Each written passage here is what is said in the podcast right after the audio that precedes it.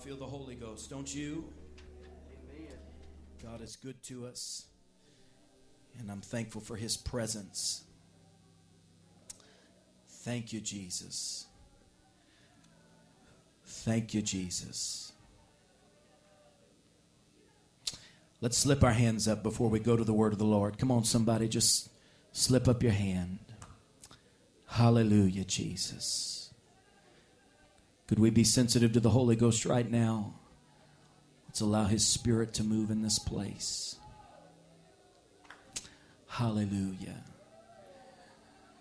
Dear Lord, I'm praying right now that your word that we're about to open up and go to, God, I pray that it would minister to us in this place and that you would speak to somebody in this service. Amen. Amen. Praise God. Mark chapter 8. Mark chapter 8 and verse number 34. We'll begin there with one verse, and then we'll go to Mark chapter 10. Mark chapter 8 and 34. If you have that, say amen. And when he had called the people unto him with his disciples also, this is Jesus, he said unto them, whosoever will come after me, let him deny himself and take up his cross and follow me. Look at your neighbor and say, follow me. Mark 10 and 17, we'll go 2 chapters forward. I always enjoy the Gospel of Mark. Mark was always the most concise of the writers. He was the short-winded preacher. Luke was a doctor, and he was the long-winded preacher. Mark 10 and 17, and when he was gone forth into the way, there came one running and kneeled to him and asked him, good master, what shall I do that I may inherit eternal life? And so he asked him a question, and Jesus said unto him, why callest thou me good? There is none good but one, that is God. I'd love to explore that. Don't you believe that Jesus is God manifest in the flesh? Thou knowest the commandments. Do not commit adultery. Do not kill. Do not steal. Do not bear false witness. Defraud not. Honor thy father and mother. And when he answered and said unto him, master, all these I have observed from my youth, since I was a child. Then Jesus, beholding him, loved him. I love that about this particular telling of this story. When Jesus beheld him, he loved him.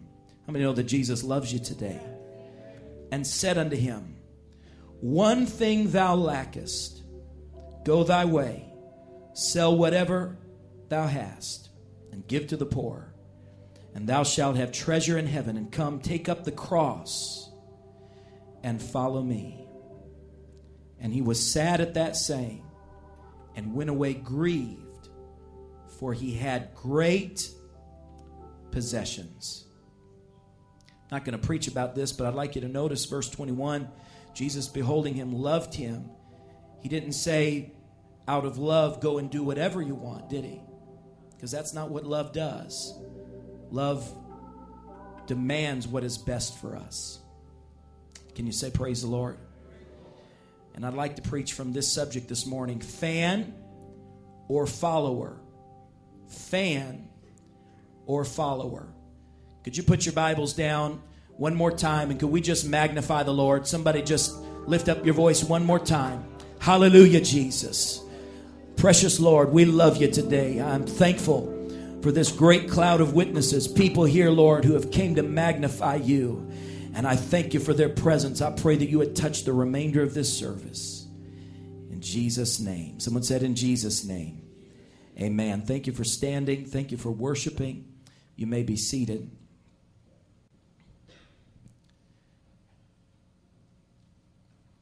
Today, and I don't know the exact time, but today, the city of New Jersey is expecting to make over $600 million from excited football fans.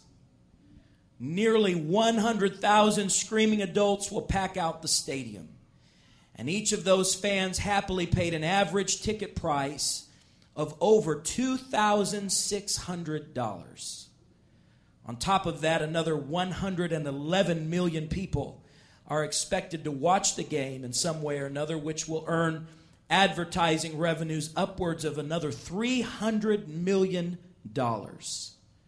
Undoubtedly, the Super Bowl is one of the biggest money-making, ratings-boosting events of the entire year. Young and old alike will endure cold temperatures, long lines, and uncomfortable seats. They will encounter perfect strangers and be asked to part with their hard-earned money on a regular basis. They will disagree with the officials and be frustrated with the people in charge. They'll suffer disappointments and exult in triumphs. Their entire day will revolve around this one event because they're a fan. And not just one day. This week, it takes careful planning and preparation to attend an event like this. Certain types of clothing will be purchased at premium prices and carefully chosen to reflect who they support and what they stand for. Travel arrangements must be made far in advance, schedules rearranged, and celebration is expected and encouraged. So let's put something in perspective this morning. Today, a little over 111 million fans will be involved in a football game. But here's the interesting thing. Only about 17 million people stay involved with football for all of the other games that are played throughout the year. Those people aren't just fans, they're followers. They're the people who eat, breathe, and sleep football. You see, the word fan simply means an enthusiastic admirer. Fans don't pay attention until things get exciting, and then suddenly when the Super Bowl comes around, they get on board. And most of the year they're not paying any attention, but a follower talks about the game that just happened and the game that's about to happen. A follower is so passionate about the game that others find it strange and hard to relate to. A follower is upset when his team is struggling and exuberant when they are victorious. A follower knows every detail of the rule book and all the stats about the players involved. A follower is fully committed long before Easter and Christmas. Did anybody catch how I just did that there? A follower is involved more than just a few services of the year or just a little offering once in a while, because a follower shows up to church early and prays longer than the rest, because a follower cares about the outcome of the event. The follower is worried about whether or not God's going to fill somebody with the Holy Ghost on Sunday morning. A follower is concerned about whether or not a sinner is going to walk in and be changed by the transforming power of the gospel of Jesus Christ. A follower does more than just get up late and rub sleep out of their eyes and come and suffer through another service, because a follower is fully committed to the kingdom of God. A follower supports the church when it's weak, when it's struggling, and when it's strong and powerful. A follower will follow Jesus through valleys and through difficult times, and he'll climb to the mountaintops with Jesus. A fan shows up to church once in a while, but a follower can't wait for the doors to open. A fan admires Jesus but doesn't really know Jesus. But a follower is fully committed to going with Jesus wherever he leads. Like the song says, they're singing in their heart, "Lead me, Lord, I will follow. Lead me, Lord, I will go." Jesus has millions of fans these days. Fans are a dime a dozen, but true followers are much fewer in number. And Jesus didn't come to build a fan base. In fact, if you study all of the Gospels, you'll find that Jesus was actually looking for fully committed followers. When Jesus first saw Peter, James, and John, what did he say? He said, "Follow me, and I will make you fishers of men." In Matthew chapter 18, there were massive crowds of people or fans They were all around Jesus. The Bible says that there were times in Jesus at the height of his ministry when he would spend entire days doing nothing but healing people. Can you imagine the commotion that would cause if Jesus was here with us today and he was just healing people all day long? You wouldn't be able to keep the doors shut. People would break down the doors. They would tear up the roofs of people's homes to get their loved ones where Jesus was. Because when things are exciting and the miracles are flowing and the blessings are happening, everybody wants to be a fan of Jesus.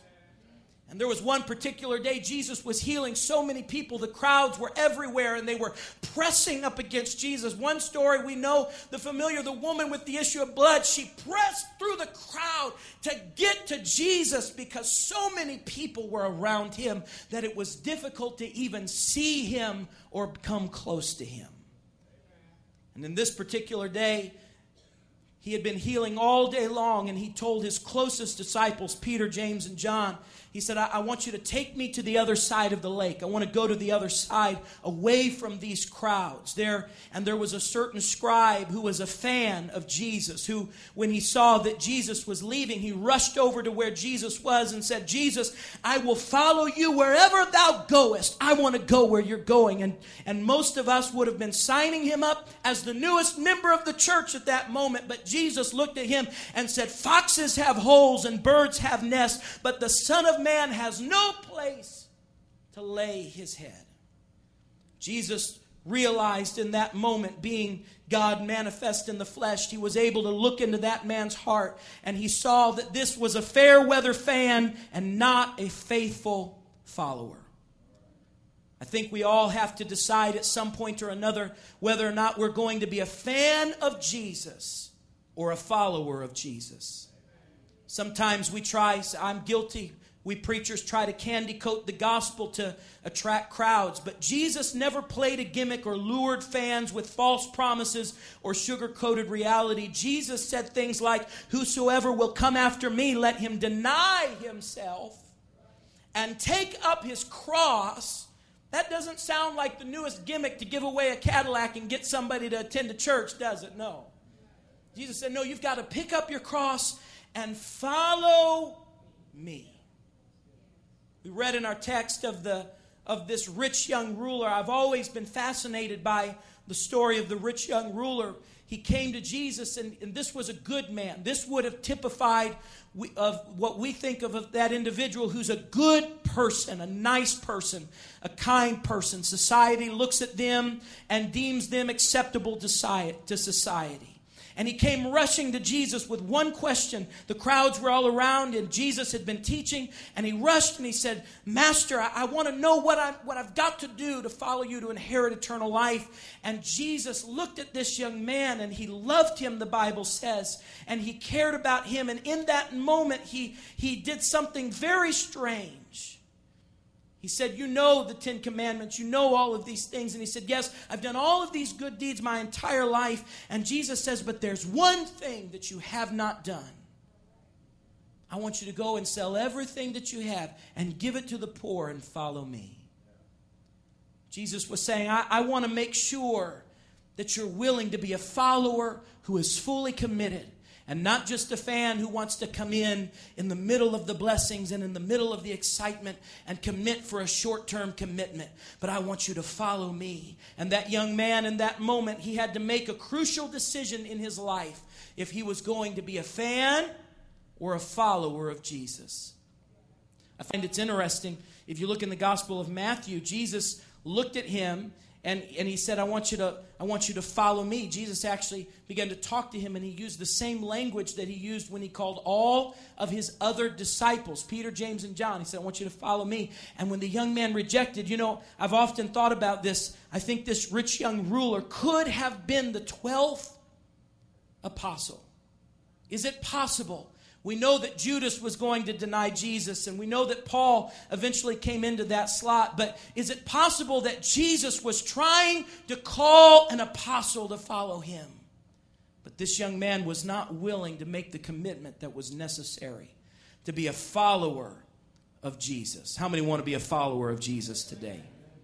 Peter had to make this decision. As you know, Peter, he put down his net. Some of us, even when we've been walking with Jesus for a while, we may think that we're a follower, but actually we're operating like a fan. Peter was one of those that had followed Jesus from the very beginning. He was enthusiastic. Peter is one of my favorite characters in the Bible because he's one of the most enthusiastic characters in the Bible. And as you know, he stood up on the day of Pentecost and preached the famous message, repent and be baptized, every one of you, for the remission of sins. And you shall. I wish I could get a witness this morning. You shall receive. If you've got the Holy Ghost, I wish you'd clap your hands to the Lord. You shall receive the gift of the Holy Ghost. He was an exciting preacher. He was a great man, and he followed Jesus. But there came a point in his life where he had to confront his true heart, his true character, and reevaluate who he was in God. And we see him on the Last Supper when everything's heating up. A lot of fans had already slipped away from Jesus. A lot of fair weather friends had already slipped away from a relationship with Jesus as soon as they came to Gethsemane and took him away. And as the persecution came, a whole lot of people who had been following Jesus were nowhere to be found.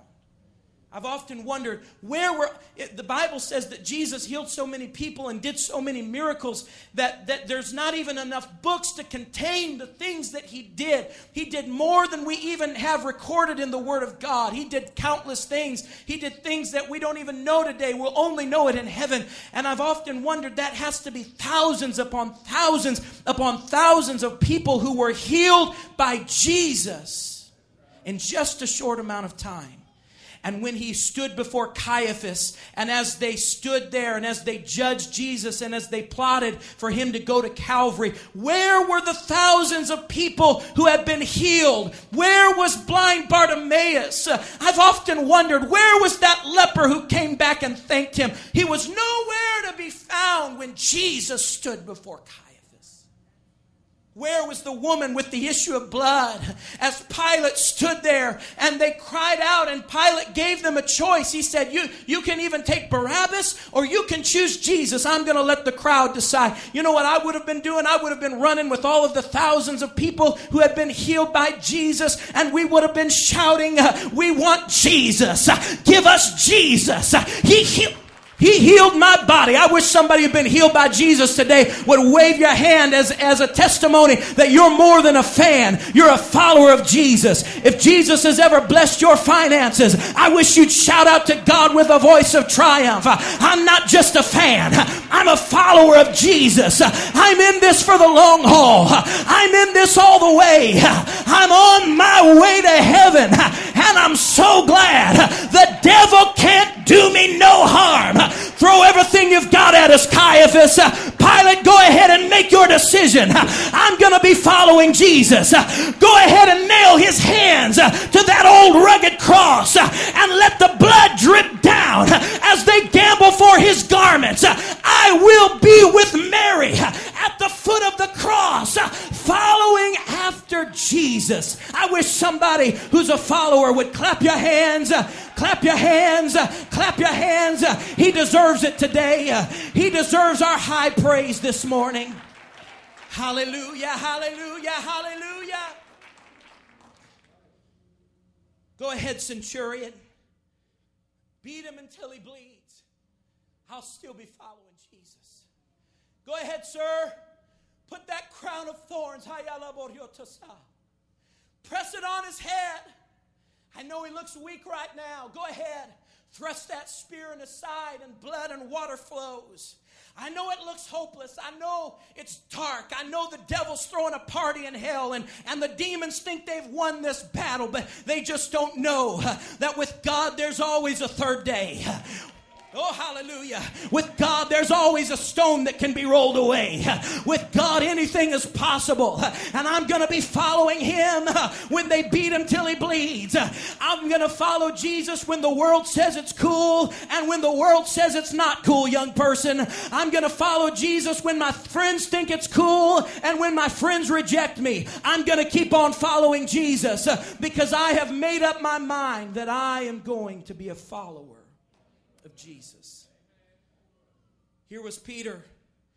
We all know the story. He stood at the Last Supper And he looked at Jesus, and Jesus is trying to explain to them. He tried over and over again to prepare them that he was going to suffer and he was going to die, and difficult times were coming, and he's going to have to go away. And Peter was frustrated with this kind of teaching. Have you ever been to that place?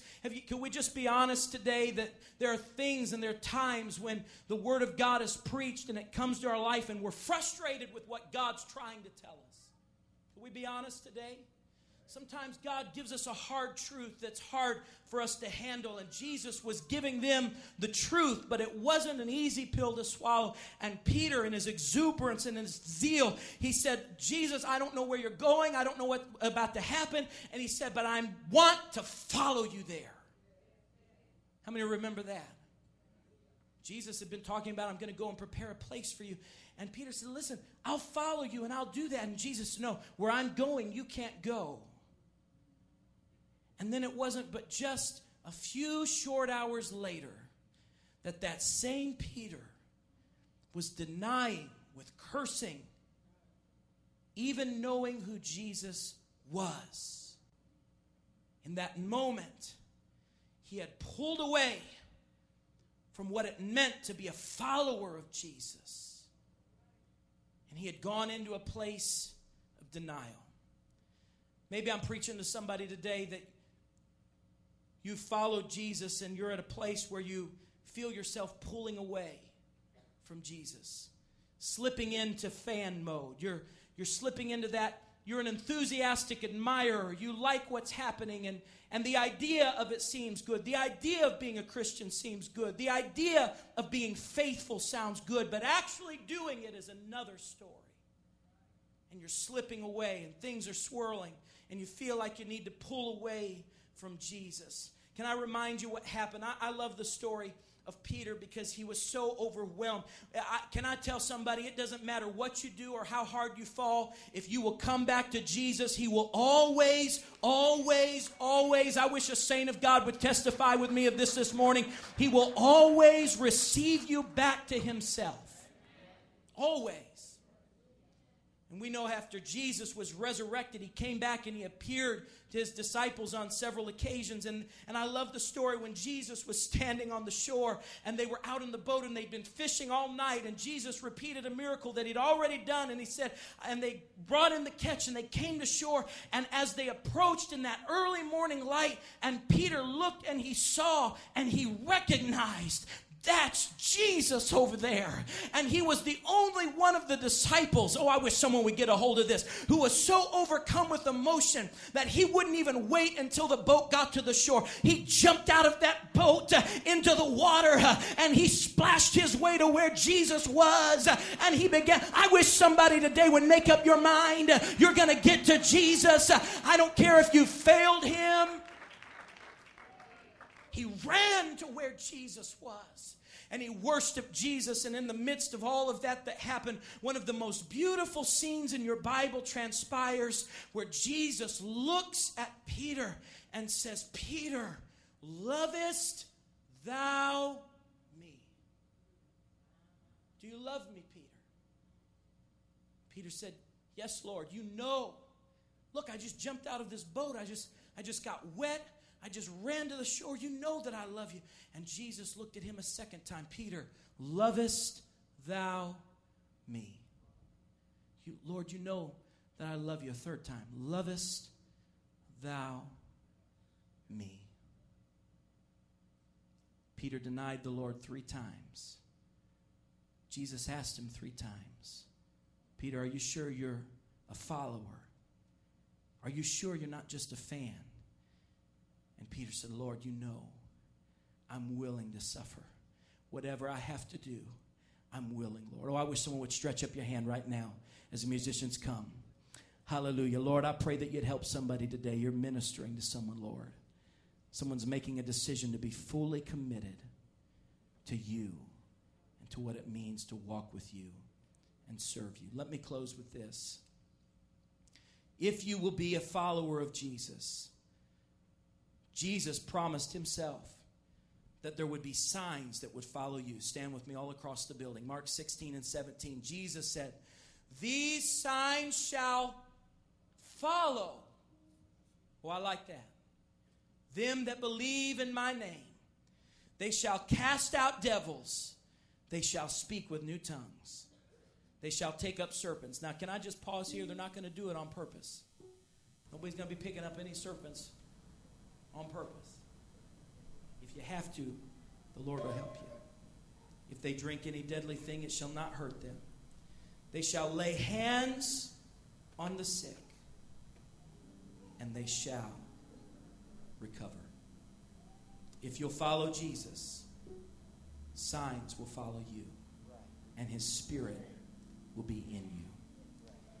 Praise the Lord.